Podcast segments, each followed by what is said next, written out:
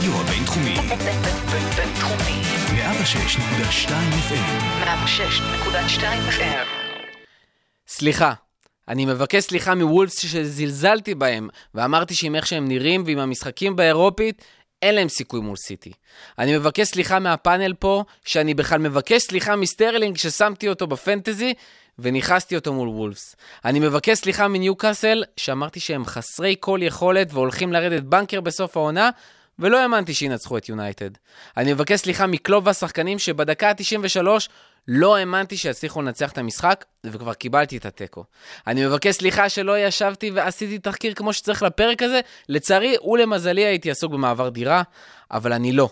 אני לא אבקש סליחה על השמחה לאיד שהייתה לי אתמול במחזור המושלם הזה, בו ליברפול ניצחה, יונייטד, סיטי ואברטון הפסידו, ונפתח פער של שמונה נקודות מהמקום השני. סליחה, אוהדי היריבות, העונה זה שלנו. הכפית. הפודקאסט לאוהדי ליברפול בישראל.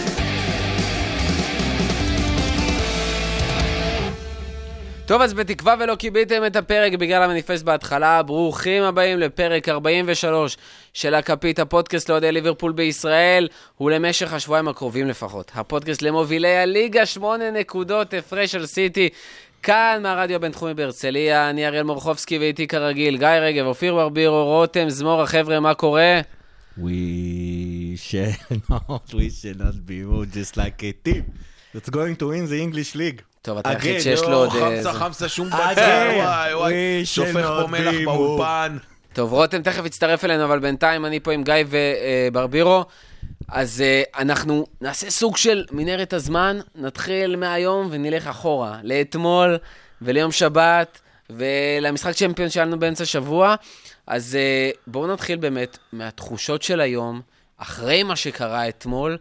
Uh, הרבה הרבה הרבה רעש של שמונה נקודות הפרש, בינדר שנה שעברה, וככה שמטנו את הכל. הפעם זה קורה הרבה יותר מוקדם, אה, היא הרבה פציעות של סיטי. גיא, כמה זה שונה או לא שונה מהעונה שעברה? לדעתי זה שונה מאוד.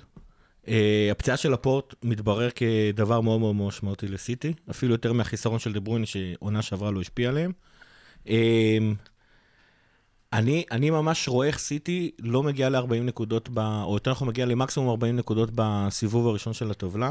הם מאוד פגיעים מאחורה. אפשר לעצור אותם בהתקפה, אני יודע שזה נשמע אה, מוזר, אולי נרחיב על זה בהמשך, אבל יש להם פשוט מש- משחקים שהם לא מצליחים לכבוש, אתמול וולף זה היה כזה, גם נוריץ' היה כזה. אה, נוריץ' הם כבשו שניים. נכון, גם טוטנאם כבשו שניים. אה, אם תסתכל על כמות הבעיטות לשער שלהם, זה, זה, אתה יודע, זה היה צריך להיות יותר. אה, כנ"ל שערים צפויים. ו... אבל בסופו של דבר, בגלל הפגיעות שלהם בהגנה, אה, אני רואה אותם מאבדים נקודות, יש להם עדיין לשחק נגד ארסנל, יש להם עדיין לשחק נגד צ'לסי, יש להם עדיין לשחק נגד יונייטד, שזה סיפור בפני עצמו, עדיין, והם צריכים לבוא לאנפילד בסיבוב הראשון, והפעם הם לא יכולים להתבנקר. אני, אני באמת חושב שכאילו סיטי תגיע לגג 40 נקודות אה, בסיבוב הזה, ואז באמת מעניין איפה אנחנו נהיה. תשמע, אני אתמול לא ראיתי את המשחק, אני יודע, גיא, אתה ראית, אני לא ראיתי את המשחק, אה, הייתי בעבודה, אבל התעדכנתי, ואני חושב שבדקה ה-80, הלב שלי דפק, כאילו זה דקה 80 של משחק שלנו מול סיטי, והיינו, לא יודע, עם שער אחד, והם השוו עכשיו, ואוי, לא, מה קורה עכשיו? מאוד דומה למה שהיה עם טוטנאם, שפתאום חטפנו דקה 70. ברבירו, אתה שותף כזה לתחושה שלי, או ש... תראה, אתה עוד לא מבין מה קרה פה אני- אתמול? אני- את- קודם כל אתמול היה יום מושלם. כאילו, באמת. אה, אני גם לא ראיתי את המשחק, ראיתי אותו ב- בשידור חוזר אה, אתמול בערב כדי ככה לקבל תחושות וכדי שיהיה לי משהו כיפי לראות אה, בערב, אבל לא, בזמן המשחק אה, לא יכלתי לראות אותו. אה, אבל זה היה יום מושלם, פשוט יום מושלם, אין, אין, אין מה לדבר על זה. אני, אני לא מסכים עם גיא, אני חושב ש... להגיד שסיטי יסיימו עם שתי נקודות עד סוף הסיבוב זה חתיכת אמירה. אמ, זה לא שאני לא מקווה שזה יקרה, אני פשוט לא רואה את זה קורה, כי הם, הם, הם קבוצה עדיין מדהימה, הם גם די רכבו שם על וולס ב... אתה יודע, דממה טראור אה, הבקיע שני שערים שב-72 המשחקים הקודמים הוא הבקיע אחד. אתה יודע, אז... כן, אה, אבל זה, זה קלאסי אדמה מטראורי. זה כאילו... כן, אז, אז לא יודע. אני, אני אגיד לך למה. אני ראיתי, אני ראיתי את המשחק, וכבר בדקה ה-20, לי היה ריח של הפתעה התחיל ככה אה, באוויר. בדיוק וולפס הגיעו שם לאיזושהי התקפה מתפרצת, שבאחד איכשהו הבלם עצר את, אה, את ראול חימנז, ואחר כך אה, שחקן אחר מאחורה ניסה להגביה מעל הבלם ששכב על הרצפה, ואיכשהו הוא הצליח להוציא את הכדור עם, עם הראש. אתה, אתה פשוט ראית מה קורה לסיטי. קודם כל, אני, אני רוצה פה הבהרה. פפ גורדולה מבחינתי, למרות הקבוצות שהוא שיחק, שהוא אימן בהן, הוא באמת אחד המאמנים הכי טובים בהיסטוריה לדעתי, ו, והוא הביא באמת לדרגת שלמות את היכולת להבקיע שער מכדור רוחב אה, של דה בריינה, ואז הגוורו עם הכדור נכנסים לתוך השער. יש לו מאות אלפי דרכים לבצע את, את, ה, את הטריק הזה, אבל אין לו שחקנים גבוהים, הוא לא יכול לשחק פתאום, נגיד, אם אתמול, נגד, יש להם, יש להם את הימים האלה, זה נורא מוזר, ויש להם את הימים האלה, ואתמול, ואתמול בדקה ה-20 זה התחיל לראות שזה מה שהולך לקרות, הם לא יבקיעו שער. אתה תיתן לגוורו את הכדור בתוך תיבת החמש, לרגל, לברך, לגב, לראש, הוא לא יבקיע. בעיטות שהוא היה מפקיע רביעייה נגדנו. זה לא משנה, זה קורה להם פעם ל-20 משחקים, אבל זה קורה להם, ואז אין לו את היכולת לעשות מצבים נייחים, מה שליברפול מאוד מאוד טובה למשל. אין לו שחקן גבוה כמו פירמינו שאתה יכול להגביה לו והוא יביא נגיחה. אין לו את זה. אם אתה מצליח איכשהו, וזה לא קל, זה לא קל. אם אתה מצליח איכשהו לגרום לסיטי לא להיות מסוגל לכבוש שערים מתוך תיבת החמש, אתה לכאורה עצרת אותם. אבל שמע, היו שם מצבים שנייה, ו- שאגוארו נמצא בתוך הרחבה, בועט, אין, זה פשוט נכנס כי השחקנים שם נכון. מתאבדים ומצליחים לעצור. באמת, סוג של יום כזה, יש כאילו, סוג של יום. כזה, אבל זה גם לא סתם, כן, זה מה שנקרא וולפס, חוץ מהשוער המצוין שלהם, הם העמידו שם איזה חמישה שחקנים בתוך ה- בתוך התיבת החמש עצמה, אז כאילו, זה נורא נחמד שגם... גם את זה צריך לדעת זה נורא לעשות, נחמד זה לא שגם פשוט. אגוארו וגם סטרלינג נמצאים בתוך תיבת החמש, יש לך שמונה שחקנים בתוך תיבת החמש, לך תכ- לך תכניס את הכדור פנימה. ו- וזה היה יום כזה, ואתה ראית את זה מתבשל, והם נכנסים ללחץ, כי, כי למרות שהם שחקנים מצוינים אחד-אחד, גם הם, הלחץ מתישהו מתחיל להשפיע עליהם. אתה מוסיף להם את הפגיעות שלהם בהגנה, אתה מוסיף את זה שככל שעוברות הדקות, הם מעלים עוד שחקן, עוד שחקן, עוד שחקן, עוד שחקן להתקפה. ו- ו- ואז, ואז פשוט מקבלים שערים מתפרצת. שני שערים מוולס, שני שערים מנוריץ', שני... טוטנהאם שלושה שערים מנוריץ'. שלושה שערים מנוריץ', טוטנאם זה באמת היה פוקס. תזכרו שנה שעברה, קריסטל פלאס הביא להם שלושה שערים. אה, הם הפסידו לעוד איזה, אני כבר לא זוכר את הקבוצות שלקחו מהם נקודות עונה שעברה, אבל כאילו זה היו קבוצות אה, שלכאורה לא היו צריכות לקחת נקודות, וזה קורה להם. ועכשיו כשאני מסתכל שנשאר להם, מצ'סטר יונייטד, שהיא חיה פצועה, ותכף נדבר גם עליה, אבל עד שהם פוגשים את הסיטי יעבור זמן, אולי פצועים יחזרו, לכי תדעו באיזה מצב אולי אין יונייטד להם מאמן יהיה. חדש. אולי מאמן חדש. ארסנל, הם צריכים לפגוש אותה, וארסנל לאט לאט אה, מתחילה להתגבש. צ'לסי לאט לאט מתחילה להתגבש קלאסי להיות 3-3. אה, עוד לא פגשו את לסטר. לסיטי מחכים, אה, כמו שאמרתי, לבוא לאנפילד, והפעם, אם הוא ישחק על 0-0, סבבה. אם הוא יבוא לשחק פתוח, אנחנו יודעים מה הולך להיות שם באנפילד. סיטי במצב בעייתי. במצב מאוד מאוד בעייתי, ואני חושב שמבחינה הזאת, אגב, מבחינתי אתמול היה כאילו שמחה נהדרת, ואגב, יש גם סיבה שאתה יותר שמח כשסיטי מאבדת נקודות, כי גם ליברפול וגם סיטי יודעים, אנחנו יודעים שנגיע ל-30 ניצחונות. זאת אומרת, האירוע הנדיר זה שאחת מה- מהקבוצות לא מנצחת, והוא גם הרבה יותר משמעותי.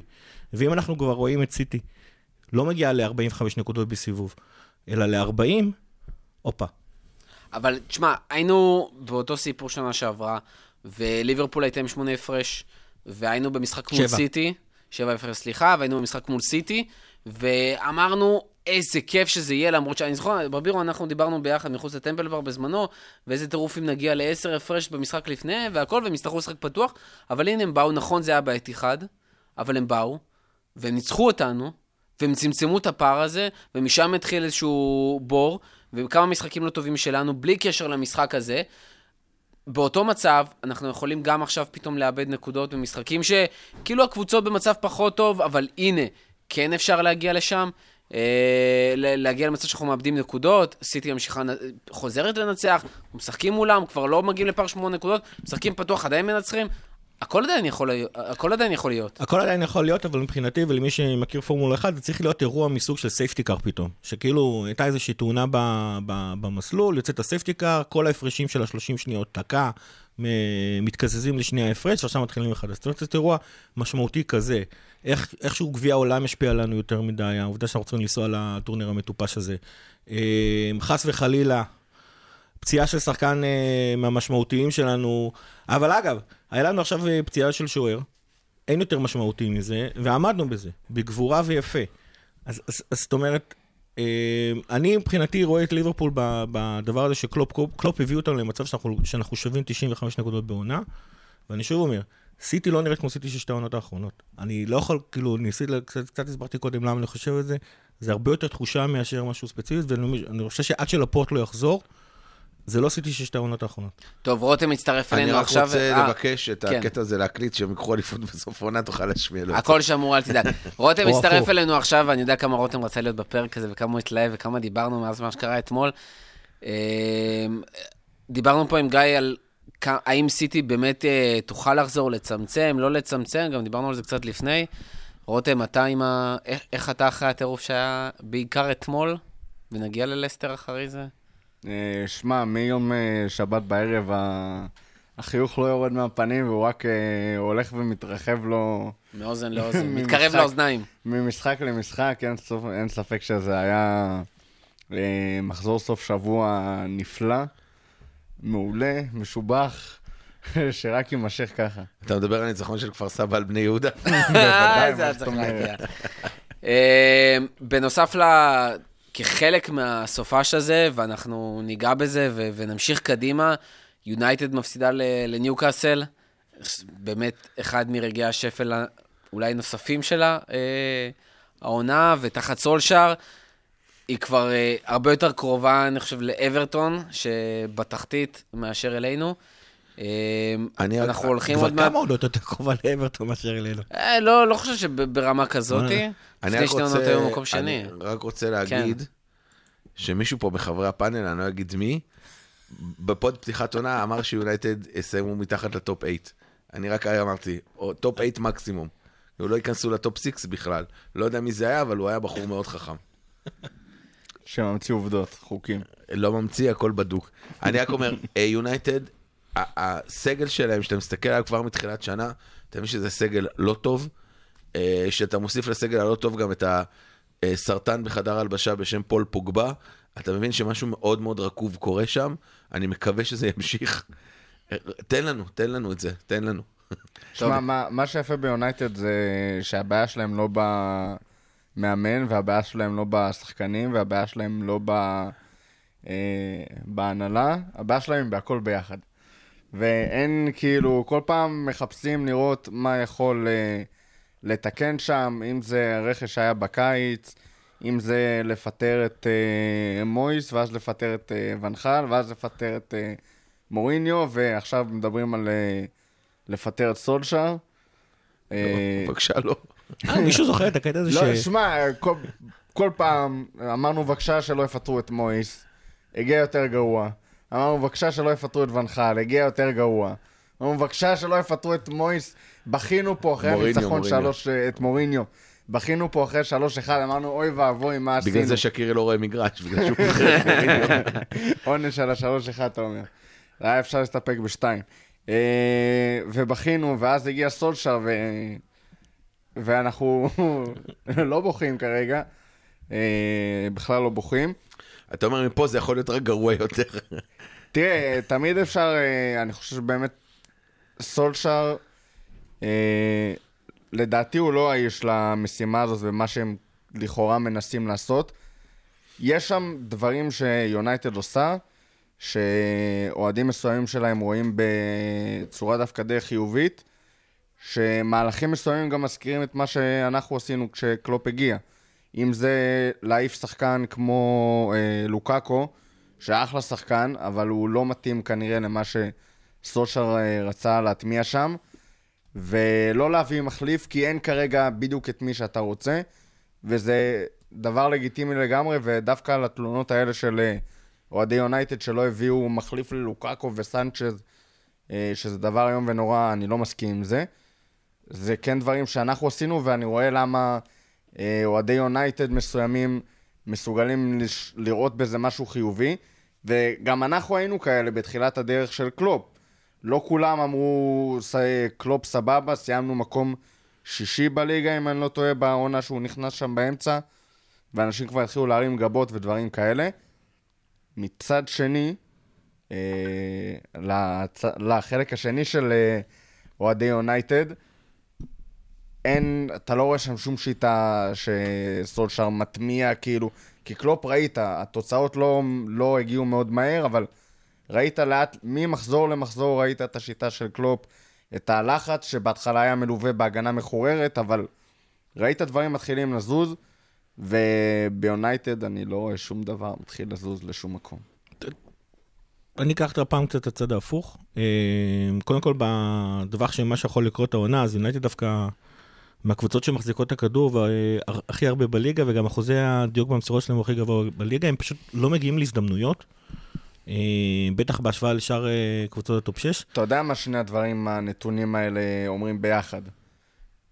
שמגווייר מוסר לבלם שלידו, והבלם שלידו מוסר למגווייר, ומגווייר מוסר אני לבלם חושב שזה, שלידו. לא, זה מתקזז, כאילו טהרת כשאתה רואה... לא, זה בסדר, זה... הבלם היקר במספרים הגדולים, בהיסטוריה. המקרר היקר בשביל... ב- במסתרים... וואי וואי וואי, אם אני הייתי צריך לקנות מקרר כזה לדירה החדשה, אוי ואבוי.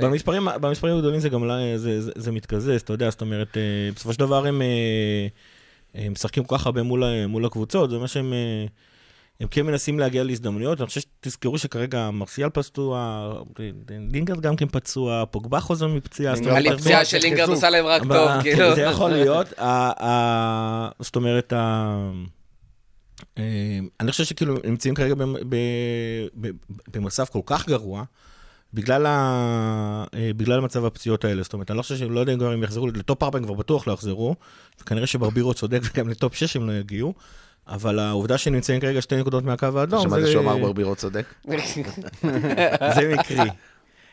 אם אני מסתכל יותר רחוק, אה, צריך לזכור שליונייטד יש עדיין את היכולת הכלכלית הכי גבוהה בליגה, יותר מסיטי אפילו, אה, והם יכולים תוך... אה, את היכולת הכלכלית. מעל השולחן, כן, כן, כן. לכאורה. כן, כן. לכאורה.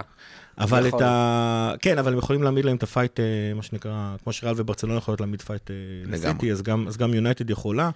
מה שנקרא, ב, ב, מתוך הקבוצות שהם, אה, שהכל אצלם מעל השולחן, אז הם המקום השלישי בעולם, וזה בפער עצום מכל דבר אחר ש, ש, שנמצא. אה, והם יכולים לחזור ל top 6, ואפילו ל top 4, תוך חלון העברות 1 או 2, למרות הכל. אני חושב, שה. אני חושב שהבעיה העיקרית שלהם זה שהם לא מנצלים נכון את הכסף. ופה זה, זה, זה ממשיך את הקו שאתה אמרת, סולשר זה לא הבן אדם למשימה הזאת. יש הבדל בין אם אתה מביא את סולשר לעשות את המהפכה, או אתה מביא את קלופ לעשות את המהפכה, הם צריכים להתחיל בתור התחלה להביא איזה מאמן רציני. והעובדה שרשפורד מקבל 300 אלף לירות סטרלינג בשבוע, גם מראה לי שחקנים אם מוציאים את הכסף הזה. זה בעיקר מראה על טמטום. אלקסיס מקבל אה. 380 אלף פאונד בשבוע כדי לשחק באינטר. כדי לשחק בקבוצה אחרת, בסדר, אבל זה לא, כבר, לא, זה זה לא. מה שנקרא, זה עוד אה, צמצום של החטא הקדמון. אבל אה, רגע, זה מעבר לזה. קודם כל, ליונייטד אין, אין, איש, אין sporting director, כלומר אין, אין שם איזה מנהל מקצועי. הם אחת מהקבוצות היחידות בליגה שאין להם. ביונייטד יש financing director. סבבה, אבל, אבל, אבל, אבל עוד פעם, זה, זה, זה מבחירה לא נכונה, זה עוד פעם ניצול לא נכון של הכסף. בהחלטה של, אה, רגע, פעם, ייפול עליהם האסימון או הפטיש פעם אחת, והם יעשו את זה.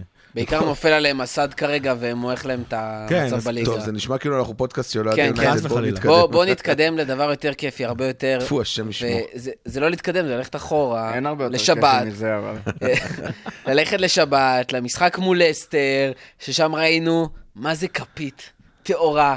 למה אנחנו קוראים לפודקאסט הזה בשם הזה? מה לעזאזל הייתה הכפית הזאת הנוספת שנקראת לסטר עם ה-2-1, עם השער המנוול הזה של לסטר שהם חייבים לתת בדקה ה-80, שהוריד לכולם את הלב לתחתונים. רותם, אתה מוכן להסביר לי מה לעזאזל קרה שם? שמע, זה היה... זה פשוט היה כפית. היינו הרבה יותר טובים מלסטר. למרות שלסטר קבוצה מעולה, אבל הם פשוט לא היו קיימים על המגרש. ג'יימי ורדי בגדר אה, MIA, וחוץ ממצב אחד שהוא הגיע ואדריאן פשוט בפעולה ענקית לקח לו את הכדור מה... מהרגל עם לקח הרגל. סלאש, הוא איבד את הכדור, כן, היה שם, זה היה שילוב לא, של זה שני לא היה הדברים. עיבוד, זה היה... הוא- ורדי יכל לעשות יותר טוב, ורדי מסוגל ליותר טוב, אבל זה עדיין היה אה, מהלך ענק של אה, אדריאן. מעבר לזה, כלום ושום דבר, חוץ משער שלא ברור מה קרה שם, עם איזה שלוש מסירות שפשוט אה, פירקו לנו את ההגנה, פביניו קצת נרדם, וירג'יל קצת נרדם, כולם קצת נרדמו, לא, אדריאן לא, היה לא טיפה נרדם, הוא. עשה שם זינוק מטורף וכמעט לקח את הכדור. לא, גם, לא. גם אדריאן, אגב, נגע בכדור. יש מה שיגידו שהיה שהוא שם- היה צריך לגעת יותר. כן, מה- כן. ש... לגעת לכיוון עדיפה. מה שהיה זה שם. אגב, לדעתי, זה שלסטר עברו ל-442 יהלום חמש דקות קודם. ואז רואים ש... אה, אה, זה שמסר את הכדור אה, ונכנס כמחליף אה, דקה קודם, אה, עמד פשוט ברווח בין אה, פבינו לה- להגנה, אה, ואז גם אה, מדיסון עושה תנועה יפה, ווירג'יל איבד אותו, ונראה לי שפשוט אה, זה, זה מה שקרה שם. זאת אומרת, ל, ל, לא, לא הספקנו להבין בדיוק, הקבוצה שלנו לא הספיקה להבין כל כך מה קורה, ומשם שחקנים טובים פשוט מצאו שטחים פנויים. את המעט שטחים פנויים שיש לנו. מעבר לזה ראינו סיומת מזעזעת של אה, סאלח ומאנה, בין אם זה סיומת בביתה לשער ובין אם זה במסירה, פשוט חוסר דיוק. אני יכול לייחס את זה רק ל... לעייפות, כאילו לא... לא ראיתי מ- משני השחקנים האלה הופעה תראה, כזאת, אה, גם פירמינו אגב לא היה... פירמינו היה... אה, אה, סאלח, אה, אלוהים יעזור לי, אין לי מושג איך אומרים את השם שלו, שוי- שוי- סוינויצ'ו? סויונצ'ו. סויונצ'ו. סויונצ'ו, הבלם הטורקי של אסטר, הוא פשוט לא נתן לו לעבור אותו אפילו פעם אחת במשחק, עבר אותו פעם אחת, וגם זה בספק דחיפה. שהכניסו אותו לסטטיסטיקה, כמו לא לעבור את אה, ונדייק, שהפך לא, לסטטיסטיקה גלובלית לכל הוא דבר. באמת, הוא באמת לא, הוא, לא נתן לו אוויר לנשימה לסאלח, כלומר סאלח לא עבר אותו אפילו פעם אחת. שאתה אומר שיש אה, עבר, מצב עבר, ש... מה? עבר. עבר... כמה פעמים. לא, עבר אותו פעם אחת שהוא דחף אותו, ואז? צ'ודורי לא, לא רק נכנס בו מאחורה. הוא במאבקים ממציא כמו את. החוקים, אתה מבין? אה, לא, לא עבר אותו. לא עבר אותו. תבדוק. כן, ברבירו, תמשיך. שנייה, אז יש מצב וסאלח- שיונייטד יביאו אותו ב-80 מיליון ב-85 לגמרי. מיליון בינואר? לגמרי. עשו טריידים 90, מקוחיי. 90, כדי שיהיה הבלם 90 העיקר. בהיסטוריה. אה, אבל סאלח היה חלש, כלומר, המסירות שלו היו חלשות, הבעיטות שלו לשער, הכניסות שלו לרחבה, הכל היה שם חלש. ההחלטות שלו היו מזעזעות. זהו, הוא, די תסכל אותי, כלומר, אני, אני צופה בזה מהצד ואני אומר, די, כאילו, אתה בפנטזי שלי, די. לא, הוא- לא, זה אצלי. לא, לא. מבין. לא, אבל אה, ברבירו, אני כבר, אתה לא הראשון אני לא שאומר... לוקח יותר שחקנים של ליברפול לפנטזי, אני רק הורס שחקנים בפנטזי. אתה לא הראשון שאומר באמת העניין על סאלח, כמה הוא מתסכל, כבר קראתי ושמעתי ודיברתי עם אנשים, ו... אבל יש לי תחושה שבאמת זה לא תסכול מזה שהוא פחות טוב. או משחק אחרת, הוא- הוא תסכל אלא זה פשוט, הזה רק. צריך, יש כאילו עוד גורמים שגורמים לזה. אחד שכמו שאתה אומר, סונצ'ו שומר עליו בטירוף, שחקנים נדבקים אליו, לא שחקן אחד, שניים, שלושה כבר נדבקים אליו, מכירים את המשחק, יודעים שהרבה דברים עוברים דרכו, אה, וגם מלכתחילה, כשקלופ אומר לו, תשמע, לך עד הסוף, זה גם משהו שסאלח עושה שנים, גם בעונה הראשונה שלו, שהוא עשה מספר לא נורמלי של שערים בליגה, הוא הלך בונקר, הלך ראש בקיר, והיה מפספס שישה מצבים אה, מבטיחים למשחק, למשחק, אבל כובש אחד, וכובש עוד אחד. אבל פה הוא לא מגיע לשישה מצבים האלה, כי כבר יודעים לסגור אותו, זה בדיוק הבעיה, למה הוא לא, למה הוא כבר לא עושה את אבל הוא המספרים עדיין עם של העונה חמישה. שערים לא, אני בשמונה חושב שהתסכול זה משחקים. פחות מהמספרים ופחות זה, פשוט, לפחות במשחק האחרון, ודעתי גם אה, לפני, זה נראה שסאלח, בכל החלטה שהוא צריך לעשות בין ניווט לשער או למסור, הוא לוקח את עושה ההחלטה הלא הגרועה. נכונה. לגמרי. הוא פתאום אה, משאיר למאנה, לא משאיר למאנה. אה, היה שם. איזה בלבול שם אה, על קו ה-16 במצב מעולה. פעם שם אחת דווקא מאלי השאיר לו. מאנה השאיר לו, ואז סאלח השאיר למאנה, ומאנה עוד פעם השאיר לסאלח, וזה נראה כאילו סאלח אמר לו, מה אתה משאיר לי? אני בועט במצבים כאלה. אנחנו רגילים לאיזשהו חיבור קוסמי כזה של השלישייה הקדמית, שכל אחד יודע בדיוק מה השני יעשה, ו...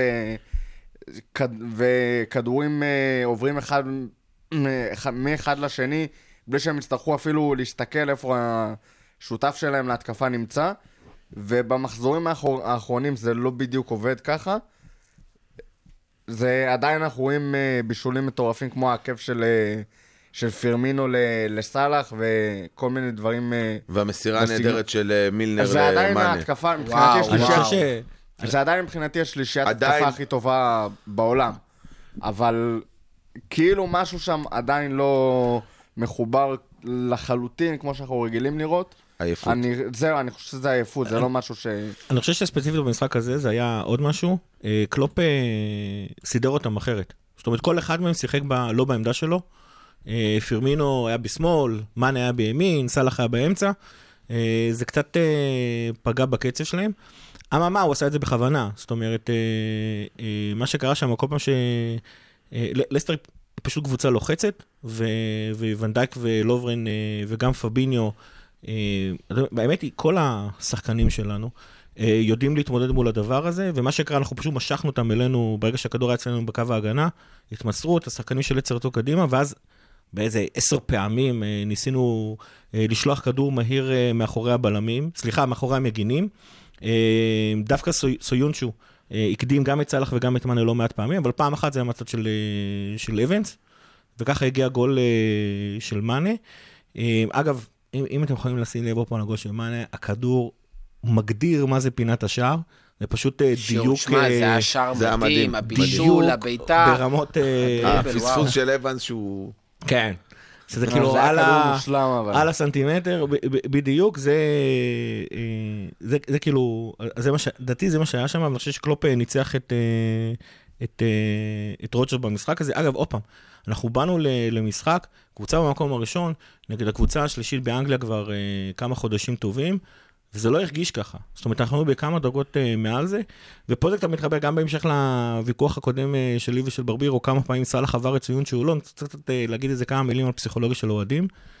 אה, יש את הפרופסור קלמן שקיבל פעם אה, פרס נובל אה, לכלכלה, הוא פסיכולוג בכלל, אה, והייתה איזו תוכנית תעודה שראיתי אצלו, והוא אומר שהרבה פעמים הזיכרון האחרון שלך יגדיר את החוויה הכוללת.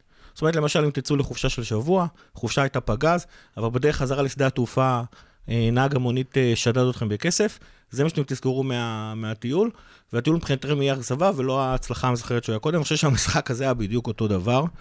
אה, 18-2 בבעיטות, 8-1 למסגרת, שערים צפויים. המשחק הזה היה צריך להיגמר 4-0 אה, בינינו.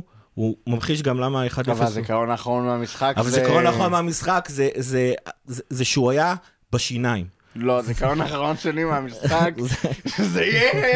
בדיוק, בדיוק. אני הזיכרון האחרון שלי אבל- במשחק, אבל- זה היוזה פרז הולך מכות שם עם- רובו. סבבה. זה הזיכרון האחרון אבל מהמשחק. כאילו, כאילו אנחנו קצת לא זוכרים ש, שהיינו פשוט מעל לסטר בכמה מונים, סאלח היה עדיין יותר טוב מניסיון בכמה דרגות. אה, זו הייתה פשוט אה, שליטה מוחלטת אה, של ליברפול על לסטר, שמבחינתי אגב מאוד מדגימה את השליטה המוחלטת של ליברפול בליגה כרגע. רותם, אם אנחנו מדברים על הזיכרון האחרון, אז אחד הזיכרונות האחרונים במשחק מן הסתם היה משהו שאנחנו... אני יודע שאתה תרצה לדבר עליו anyway, וזה העבירה על מאנה, הפנדל, הבעיטה של מילר, אבל כמובן, העבירה על מאנה, אה, שמתחברת ביחד עם עוד מצב, שזה מה שהעבירה של צ'ודורי על סאלח לפני. דיברנו על שיפוט במשחק הקודם, ועל משמעות של ור, על סנטימטרי והכל. פה פחות היה עניין של ור, אלא יותר עניין של מיקום של, אה, של שופט ו... וסוג של, אה, איך להסביר את זה? אה, אינטרפרטציה כזה של איך אתה תופס את המצב הזה בכלל. זהו, זה לגמרי היה איזושהי סוגיית שיפוט הרבה מעבר למה שאנשים מנסים לצייר את זה כאילו זה שחור או לבן. שחור או לבן, לכאן או לכאן. אה, זה מאוד תלוי מאיזה אסכולת שיפוט אתה מסתכל על המקרה הזה. אה, אולברייטון בעט למאנה אה, בשוק. אין, אין על זה זה כאילו... בעיטה בשוקי, אני די בטוח שהייתה שם דריכה כאילו על הכף רגל לא, עצמו. הוא בעט זה- בו. זה... אנחנו מדברים על הפנדל או על... על מדברים על הפנדל. אה. על הפנדל הייתה, אם- לפי מה שאני ראיתי שם במיליון ההילוכים חוזרים, שם דריכה ממש עם הפקקים על ה- זה אחר כך, על הוא הכף קודם בעט רגל. בו. לא, קודם בעט בו. קודם בעט בו. כן. זה, זה מה שבאמת אה, היה שם הפנדל, הוא קודם כל בעט לו בשוק. עכשיו, כשאתה מוקף בשלושה שחקנים, הכדור אצלך, וזה משחק שמוכרע על באמת מילימטרים, כמו שראינו מספיק פעמים ומספיק קלישאות. בועטים לך בשוק, זה לוקח לך חצי שנייה עד שאתה מתאושש מזה. נכון, זה לא הפיל אותו, את מאנה על הדשא. מאנה נפל על הדשא כי הוא החליט, כי הוא הרגיש שבועטים לו בשוק. נגיע לזה תכף. אבל הוא בעט לו בשוק, זה לוקח לך יתרון, אפילו אם מאוד קטן, ולא בדרך שבה המשחק אמור להיות משוחק. זה, מהבחינה הזאת, זה ברור וחלק. אבל זה איך שאני רואה את הדרך שבה המשחק אמור להיות משוחק.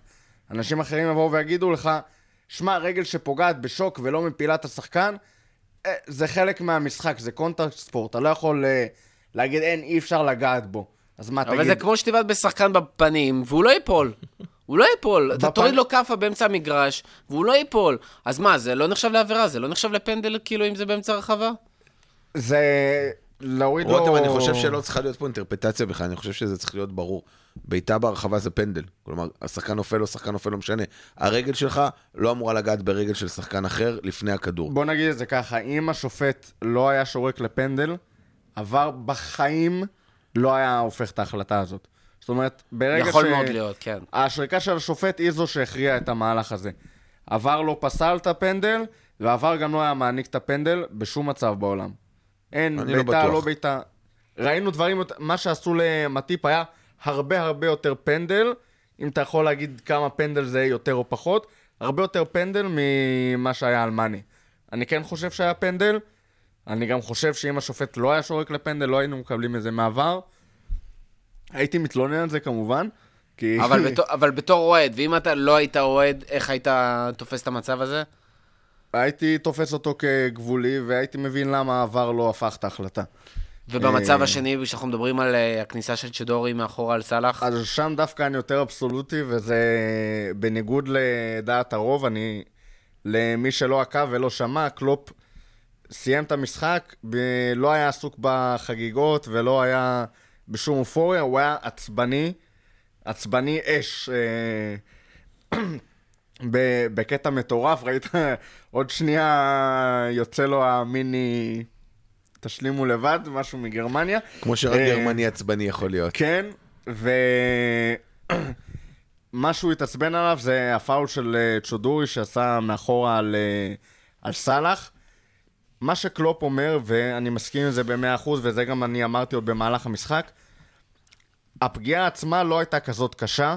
הפציונת של סאלח אה, הייתה מאיזושהי הסתבכות שם של הרגל, שהירך של את השחקן... הקרסול. כן, ששחקן לסטר אה, נפל לו על הרגל, זה לא היה מה, מהתיקול עצמו.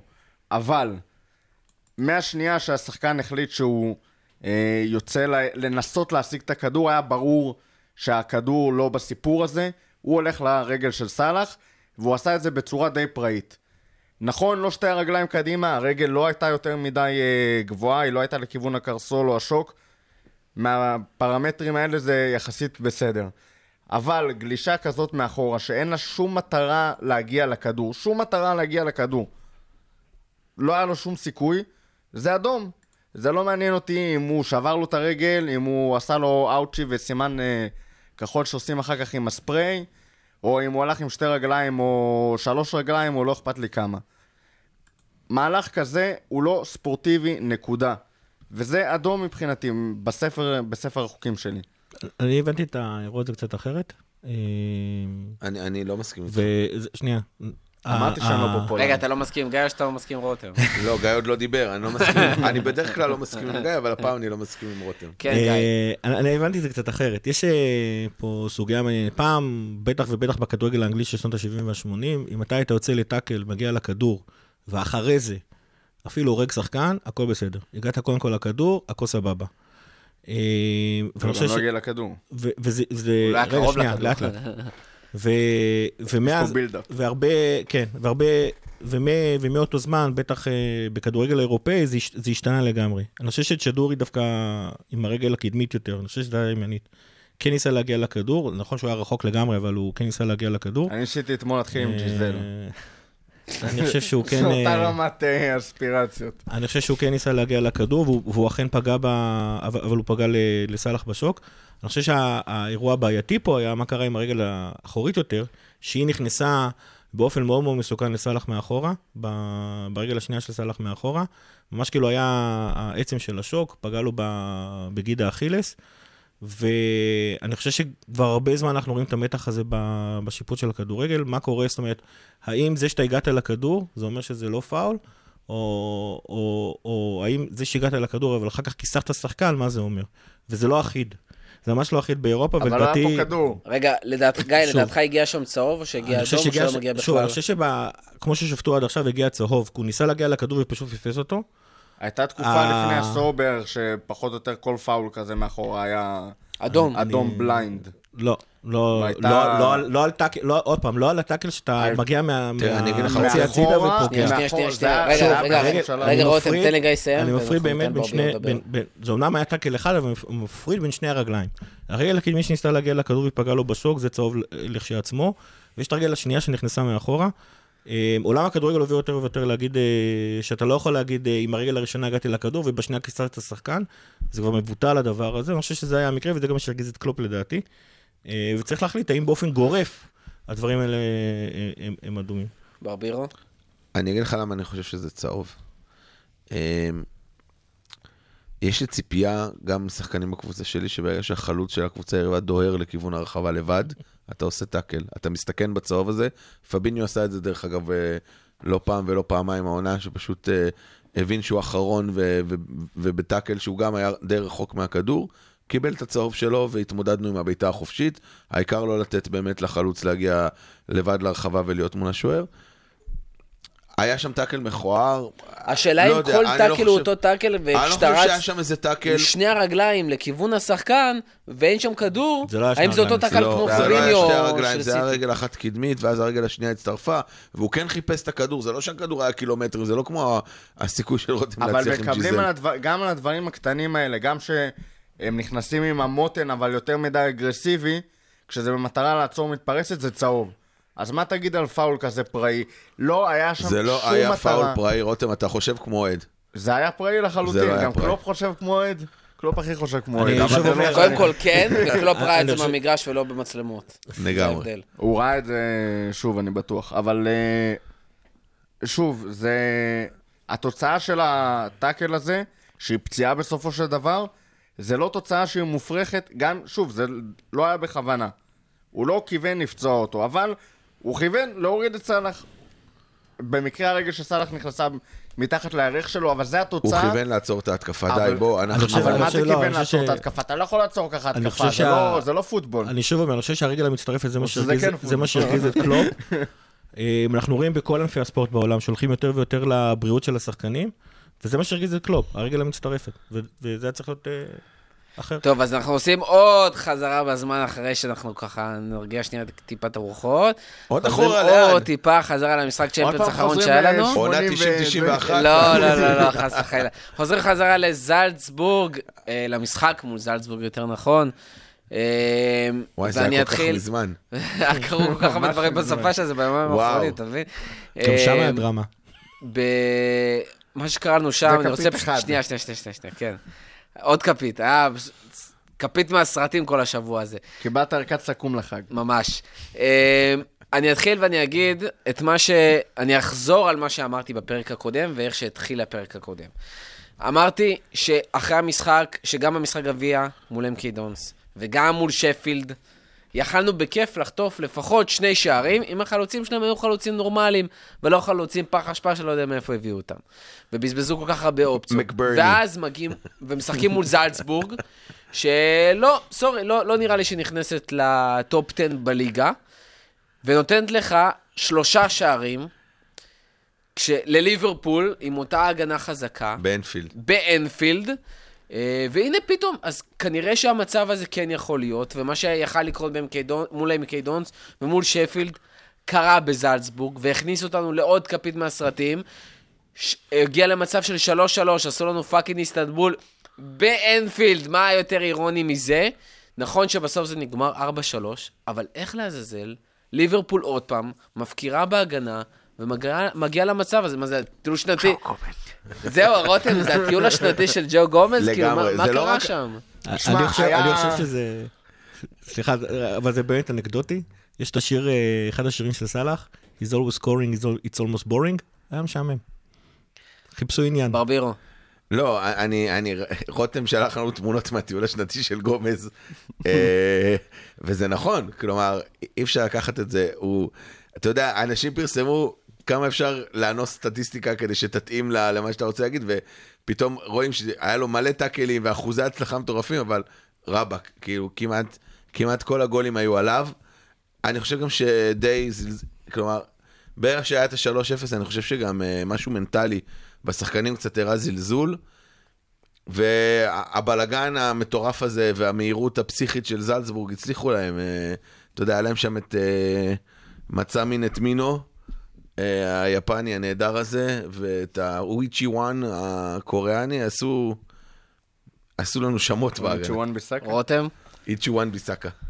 אה, שמע, דבר ראשון, אין, אין משהו יותר אה, טוב לקבוצה, פחות או יותר, מלאבד יתרון של שלושה שערים, ועדיין לנצח את המשחק. כאילו זה, קיבלת כאפה לפנים, תתעורר. והתעוררת. לא- והתעוררת, ו... והכל טוב. ותוך אה, דקה אתה על מדים, כן. כן, משהו כזה. זה מבחינתי לא רע בכלל, התוצאה הזאת של המשחק. מעבר לזה, אה, גומז, כמו שאמרנו, משחק פשוט מזעזע, אבל זה לא הוגן להפיל הכל על גומז. אה, בסופו של דבר ספגנו שלושה שערים, אנחנו לא קבוצה שסופגת שלושה שערים יותר בגלל שחקן אחד. אין דבר כזה.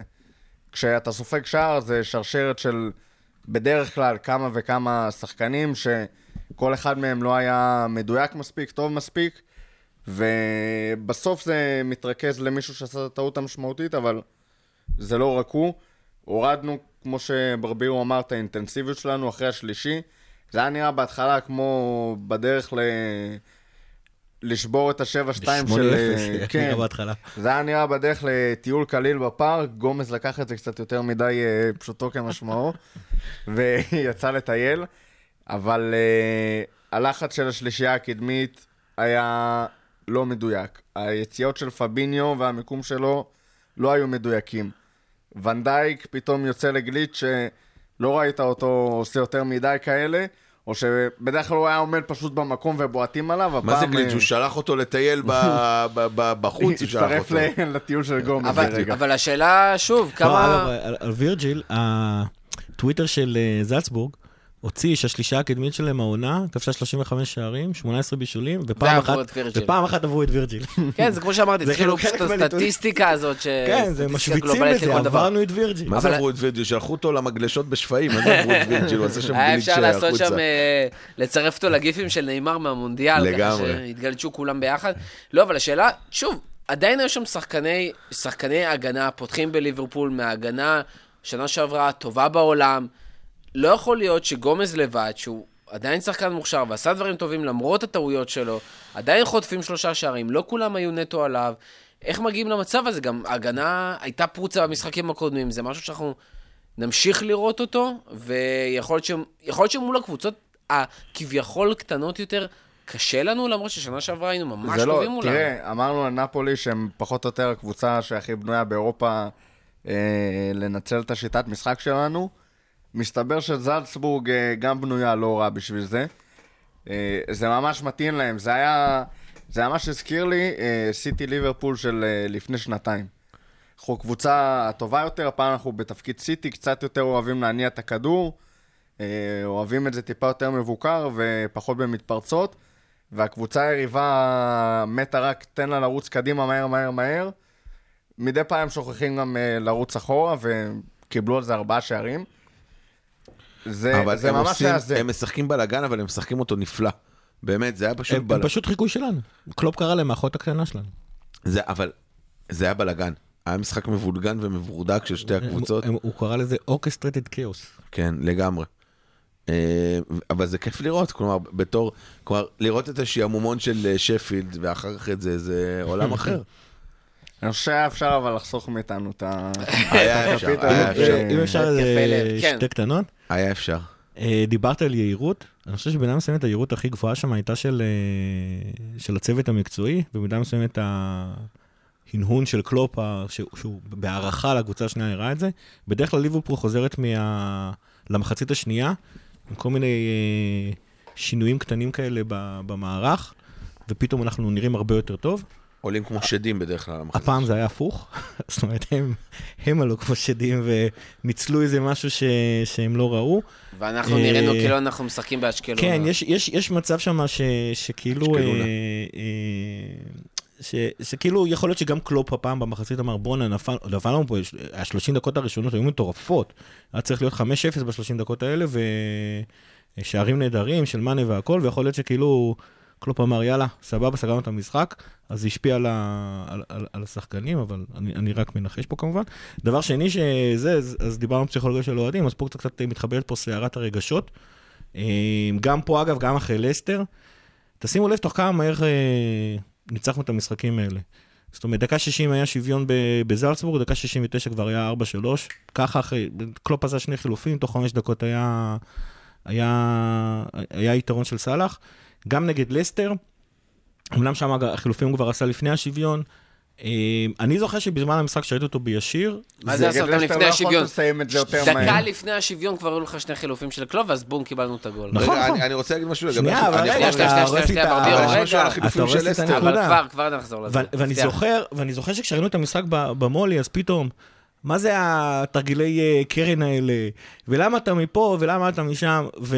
ואני תמיד רואה משחקים של אה, ליברפול בשידור נוסף, שני, מוקלט, בשקט, רגוע. אה, תראו עוד פעם את התשע דקות אחרי השוויון של לסטר. ליברפול ידעה מה היא רוצה לעשות, זה לא היה מגיע בפנדל, זה היה מגיע בדרך אחרת. אה, השחקנים היו רגועים, השחקנים היו בוגרים. האמת שגם אנחנו האוהדים היינו רגועים במולי. שקלופ, אני לא הייתי רגוע בכלל.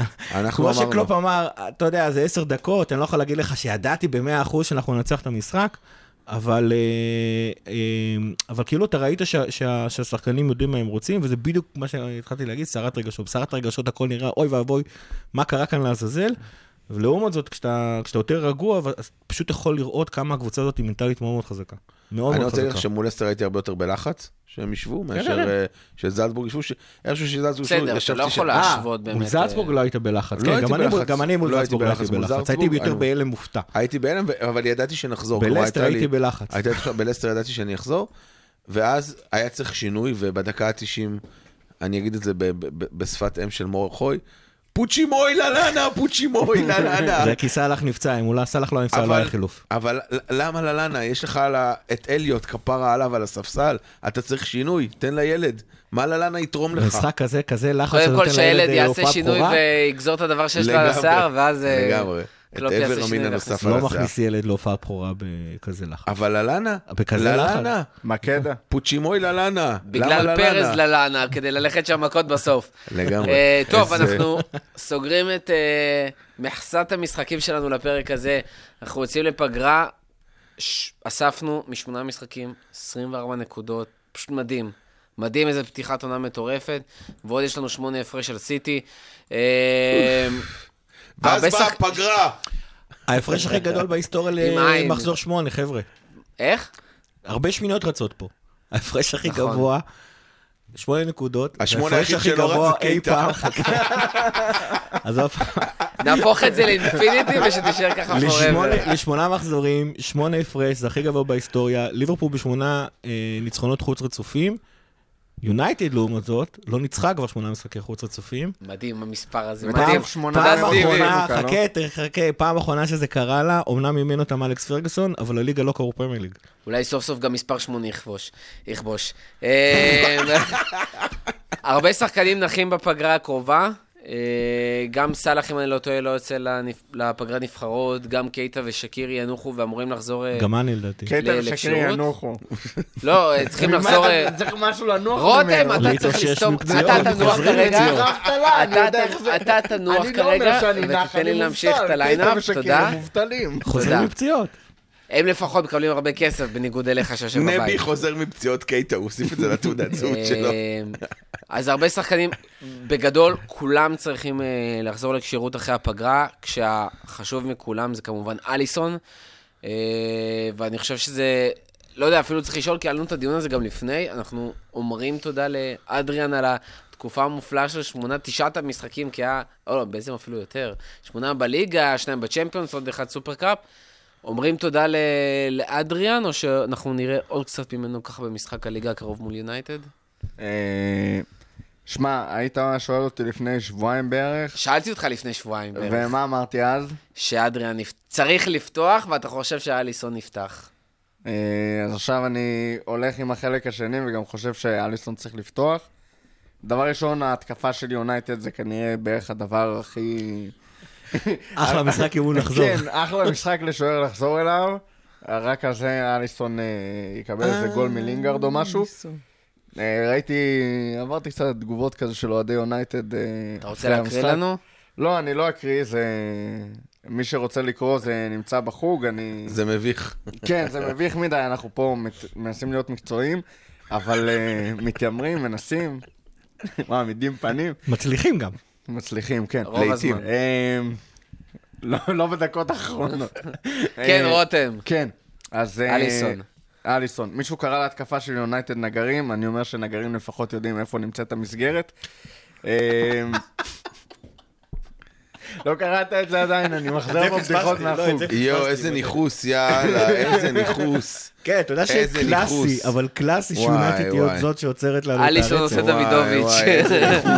איזה צריך לבדוק. מה מהירות הרוח. אנחנו מפסידים ליונטד, אני מכפכף אותך פה בפודקאסט. איזה מה אתה ניכוס. מדבר? חמור אמר איזה ניכוס. מורכו זה היה עם אמא שלה ניכוסים. אבל אתה, רבאק. כן, בקיצור, רותם, תמשיך. אה, אנחנו respect צריכים אה, לסיים פה כמו היום. מתישהו. אדריאן נתן אה, שמונה משחקים מעולים, כל הכבוד לו, אבל אה, אנחנו רואים מדי פעם, לדוגמה, השער של הרכש הכי טוב הקיץ. לחלוטין, בכל הליגה אגב.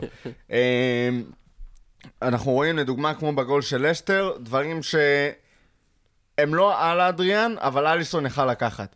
ושם אתה אומר, זה השוער וורד קלאס שלך, בגלל זה הוצאת עליו כל כך הרבה כסף, כי יש דברים שרק אליסון יכול לקחת, עם כל הכבוד לדברים הנפלאים שאדריאן עשה, והוא נתן הצלות מטורפות, זה גם אבל אה, הוא לא אליסון. מנטלית, מנטלית, אני חושב שיש משהו בהגנה. שיודעים שאליסון מאחורה, או הם יודעים אם אדריאן מאחורה, משהו משפיע מנטלית על ההגנה. כלומר, שאתה יודע שיש מישהו שמאחוריך, זה גם משרה עליך איזושהי אווירה יותר נעימה. אני חושב שהשפת גוף של אה, ואנדייק מאז שאדריאן הגיע היא קצת יותר אג'ית כזאת, היא עצבנית. מה לוקח באחד על אחד? תחושת הביטחון של אליסון או תחושה של גומז לידך? ש- וואי, זה קשה. או לא לידך, הוא יצא לטייל בדיוק. זה קשה. חמציצים. חוס מסע.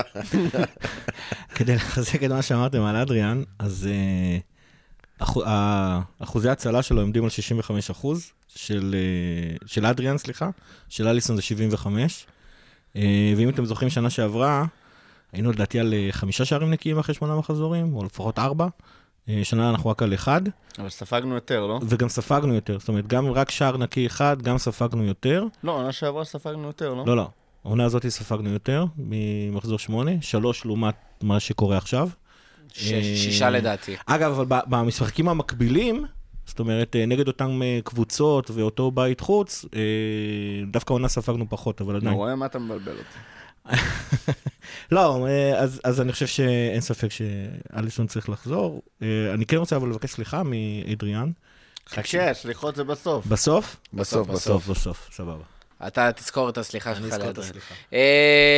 בכל, לשנייה לפני שאנחנו ממשיכים, יש לנו אחרי הפגרה, אנחנו חוזרים ככה מאוד בגדול, יונייטד, גנק, טוטנאם, ארסנל, וינה, אה, וינה, וילה, גנק עוד פעם, אה, בחוץ, בגדול? באנפילד.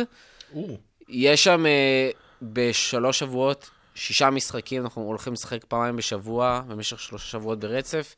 תוריד את אה, ארסנל, זה לא נפלא.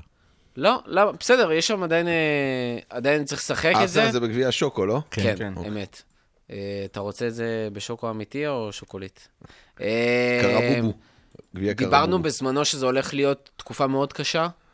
עכשיו, עם הירידה של טוטנאם ויונייטד, אה, וזה שהארסנל זה, זה עדיין בגביע, כמו שאתם אומרים, עד סיטי, אנחנו אמורים לעשות בעצם את כל הנקודות בשני, בשלושת המפעלים, או שהולך להיות שם איזה קרטוע בכל זאת, כי זה עדיין טוטנאם, וטוטנאם, אה, אנחנו משחקים בבית, אבל יונייטד משחקים בחוץ.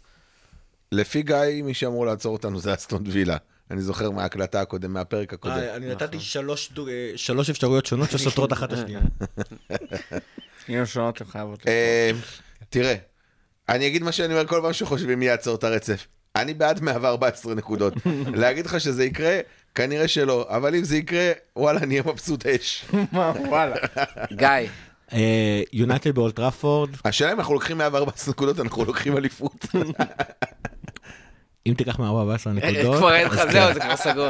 פעם זה זה אומר סגור. שסיטי לא לקחה מ-14 נקודות, אז הכל סבבה. כן, גיא. אבל למה אתה... רותם, ש- עובדות? למה אני אתה לא אוהב אותך קטנוני. ומשתמש בעובדות תגיד? יונייטד, ככה, יונייטד באולד טראפורד, אז דווקא בגלל שהיא חיה פצועה, אה, זה הולך להיות כמו לשחק נגד אה, שפילד. אה, שפילד יותר טובה. נכון, אבל אבל אתה יודע. מבחינת הזה ביונייטד יש רק בשפל. שייכנסו לנו, ייכנסו לשחקנים ברגליים ופה ושם ועניינים. אה, הם צריכים למצוא את אבל השחקנים כדי אנחנו- להיכנס להם ברגליים. אבל אה, אני קצת זוכר תמונות הפוכות בשנות ה-90, של אה, מה שנקרא ששתי הקבוצות היו במ- במצב המקביל רק הפוך, האיכות אמורה לקחת. שנות 90 לחמש שנים אחורה. קצת יותר, אבל... לא, אבל זה...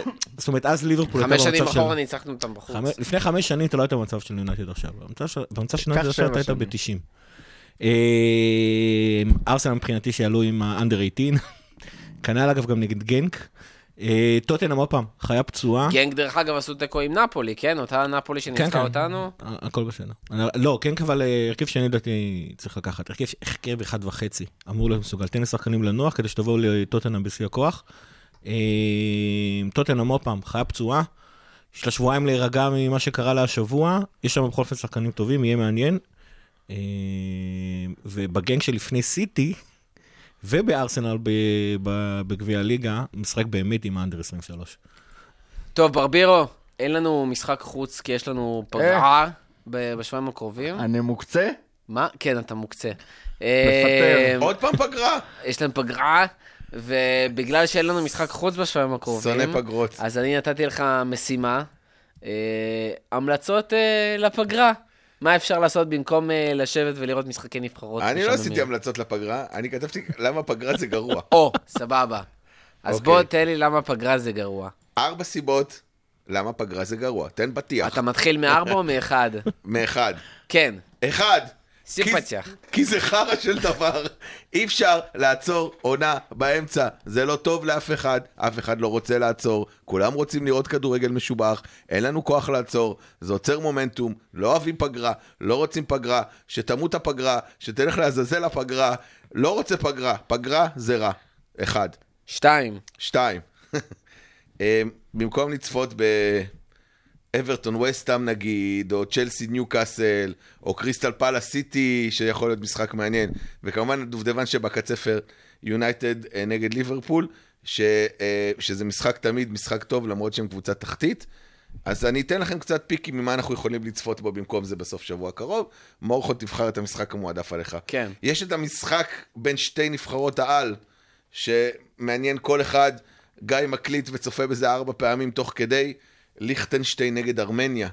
זה אחד המשחקים המועדפים עליי בסוף שבוע האחרון, ואם ממש משעמם לכם ובא לכם לזפזפ, אתם יכולים לראות באותו זמן את המשחק הסופר מעניין בין הונגריה לאזרבייג'אן.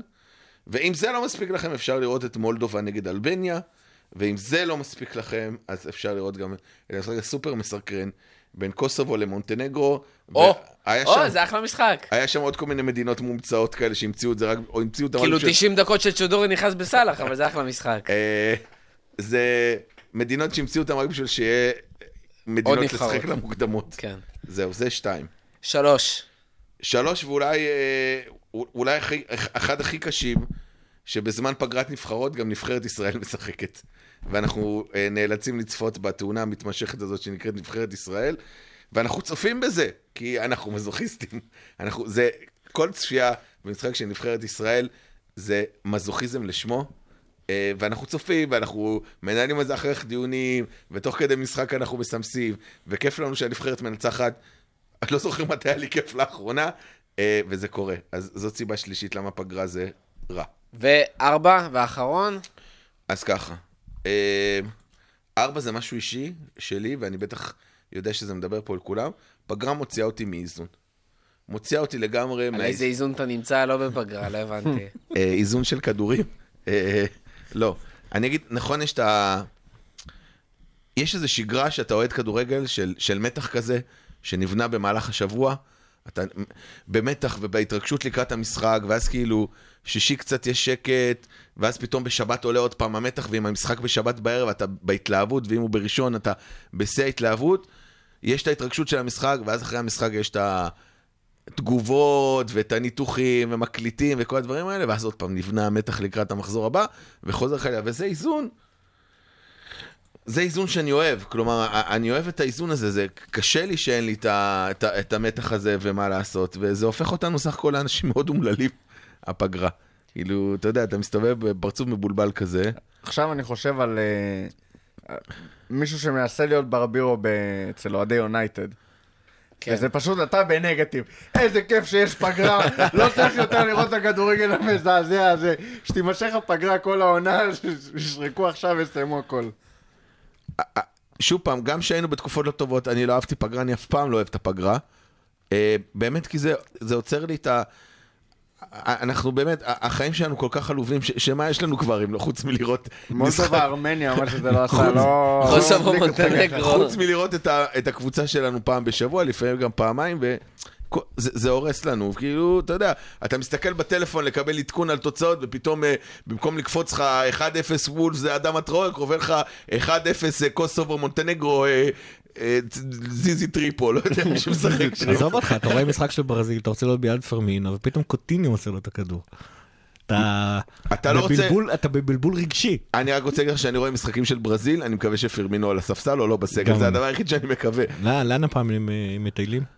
לאן הפעם מטיילים? שמעתי סינגפור? ברזיל? לא יודע. אני מקווה שקודם כל שהם לא ישחקו. שאליסון אה, לא אמור לשחק לדעתי. לא אמור לשחק. לא, אבל פבינו ופרמינו. יהיו. בסדר, חזוס אה, נראה לי יפתח שם ופרמינו יהיה על הספסל. התבאסתי בשביל. פבינו כשלא זימנו אותו, אבל עכשיו שמזמנים אותו, אני... למה? למה? מזמנים אותו? אני לא מצליח להבין. לא יודע. מיותר. בקיצור, זה שיהיה לו סרטים לראות אה, בטיסות בדרך. זה הסיבות שאני חושב שפגרה זה חרא, ותפסיקו עם זה. ויש עצומה, תחתמו עליה אחר כך בדף הפייסבוק, www, עצומה זה חרא דוט קום. גיא, פגרה זה חרא, פינת סליחה. פנטזי. מנצח שבוע שמונה, אילן פירוטין ידידנו, 55 נקודות, זה ממש מעט, לא? זה מעט, אבל השבוע זה היה ומי היה קרוב אליו. במקום ראשון בפאנל של הכפית? למה? כמה נקודות הבאת? עולה, עולה, עולה. כמה נקודות? 47 אני חושב. אני. הבאתי הוא עבר אותך. 49. איך? לא, אין מצב, רגע. אני. עשיתי 49 נקודות יש השבוע. מצב שגם עשיתי 49, לא, אני יש פה אבדוק, לא יכול פנדל להיות. דקה 93. לא לא, לא לא, אני. לא מבין. יש מקום פה ראשון. מקום אני רוצה ראשון. בר, אני ראש לשועלים, לא אתה ראש לשועלים. אני רוצה בר. אתה מבין? 49 נקודות. הופה, יש פה אה. תיקו, יש פה תיקו. אבל באיזה קבוצה? אחת מהן. אז נעשה ממוצע ואז ירדת. וראשי האריות שלנו, איתי ויזל 488, יוסי אייץ' נבלה. 477 ונועם קירם 476. טוב, נאחל לכם שלא תצליחו יותר בעתיד כדי שאנחנו כן, ונמשיך מפה. אה, אני ככה ביקשתי מחברי הפאנל אה, לקראת יום כיפור, אנחנו מקליטים ככה יום לפני ערב יום כיפור, מקבלים את הפרק הזה בבוקר ערב יום כיפור, ככה שגם יהיה לכם בהתארגנויות, וגם לכל מי שלא צם וכן רוצה להאזין, או צם רק אוכל, לא אוכל ולא שותה ורוצה להאזין ולהעביר את הזמן, זה בשבילכם. אז אנחנו נתחיל, אה, נעבור אחד-אחד ונשאל על מה אתם מבקשים סליחה ומחילה. רותם, בגלל שאתה כל כך נלהב, נתחיל איתך. אז אה, ככה, דבר ראשון, אני מבקש סליחה מאהוב לבי אה, ג'ואל מטיפ, שעל אף ההתלהבות שלי ממנו עוד באמצע העונה שעברה, בתחילת העונה אמרתי שאני לא חושב שהוא אה, מסוגל לשחזר את מה שהוא עשה בעונה הקודמת, ושהוא נתן פה איזו תקופה מעל היכולת האמיתית שלו. בינתיים, אה, טפו טפו טפו. כן, חמסה חמסה. זה... top חמש בעולם. זה אפילו השפיע על לוברן. אתה רואה מה זה? אז אה, אבל גומז אה, פספס את זה. הבלם הרביעי הטוב אה, בעולם.